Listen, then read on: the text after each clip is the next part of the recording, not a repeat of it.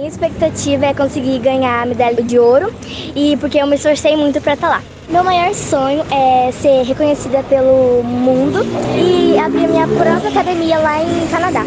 Ah, como é bom ser criança e sonhar alto, né? Pelo menos para Eduarda Ferreira, de 11 anos, é mais ou menos assim que funciona. A atleta Mirim de Jiu-Jitsu é faixa laranja e vai disputar uma medalha no Campeonato Mundial do Esporte, que acontece no final de novembro em São Paulo. Assim como a pequena, outro atleta de destaque é Matheus Nogueira, de apenas 9 anos. O garoto explica como é a rotina de treinamento diário e o que almeja para o futuro. Nós treinamos segunda, quarta e sexta na Academia Profit. Em seguida nós vamos lá, lá para a Associação Copa Vila 2. Nós treinamos três horas por dia e nós vamos treinar. Nós treinamos posição, rola. E eu vou lá para dar meu melhor. Qual é o seu maior sonho? Ser campeão mundial, sul-americano e brasileiro e ter minha própria academia. A professora de jiu-jitsu, Lenir Maciel, junto com o esposo, também atleta, idealizaram um projeto social Lutando pelo Bem em 2012.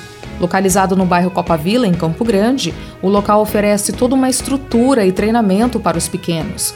A ideia de vender balinhas no semáforo para arrecadar dinheiro e levar as 33 crianças e adolescentes ao campeonato foi uma alternativa para ajudá-los, já que falta incentivo financeiro tanto do município quanto do estado.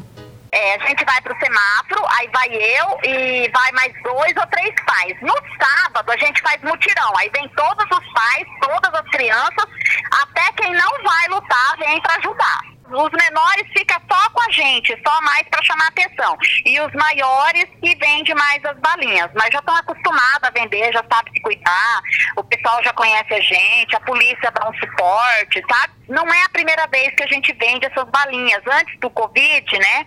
É, nós fomos num mundial, já fomos num brasileiro. Então, direto a gente faz isso para estar tá conseguindo, porque a gente não consegue ajuda de ninguém. A gente trabalha uns dois, três meses antes do campeonato, né? Que nem agora. O próximo vai ser o brasileiro, que vai ser em maio. Então, em fevereiro, a gente já começa a trabalhar com almoço, com a rifa e vendendo as balinhas. Lenir reforça que o objetivo da ação não é pedir dinheiro, e sim focar na venda das balinhas. A gente vende as balinhas, vende o almoço. Se tiver algum empresário que se interessa em, em, patrocinar um atleta, ele vai lá, ele conhece o atleta, ele patrocina. Para você ter uma ideia, a inscrição de cada criança foi 250 reais por criança. Aí você imagina o valor, só da inscrição do campeonato. Se você ouvinte estiver passando ali pela Afonso Pena, próximo à prefeitura, faça sua colaboração e ajude o projeto. De Campo Grande, Thaís Sintra.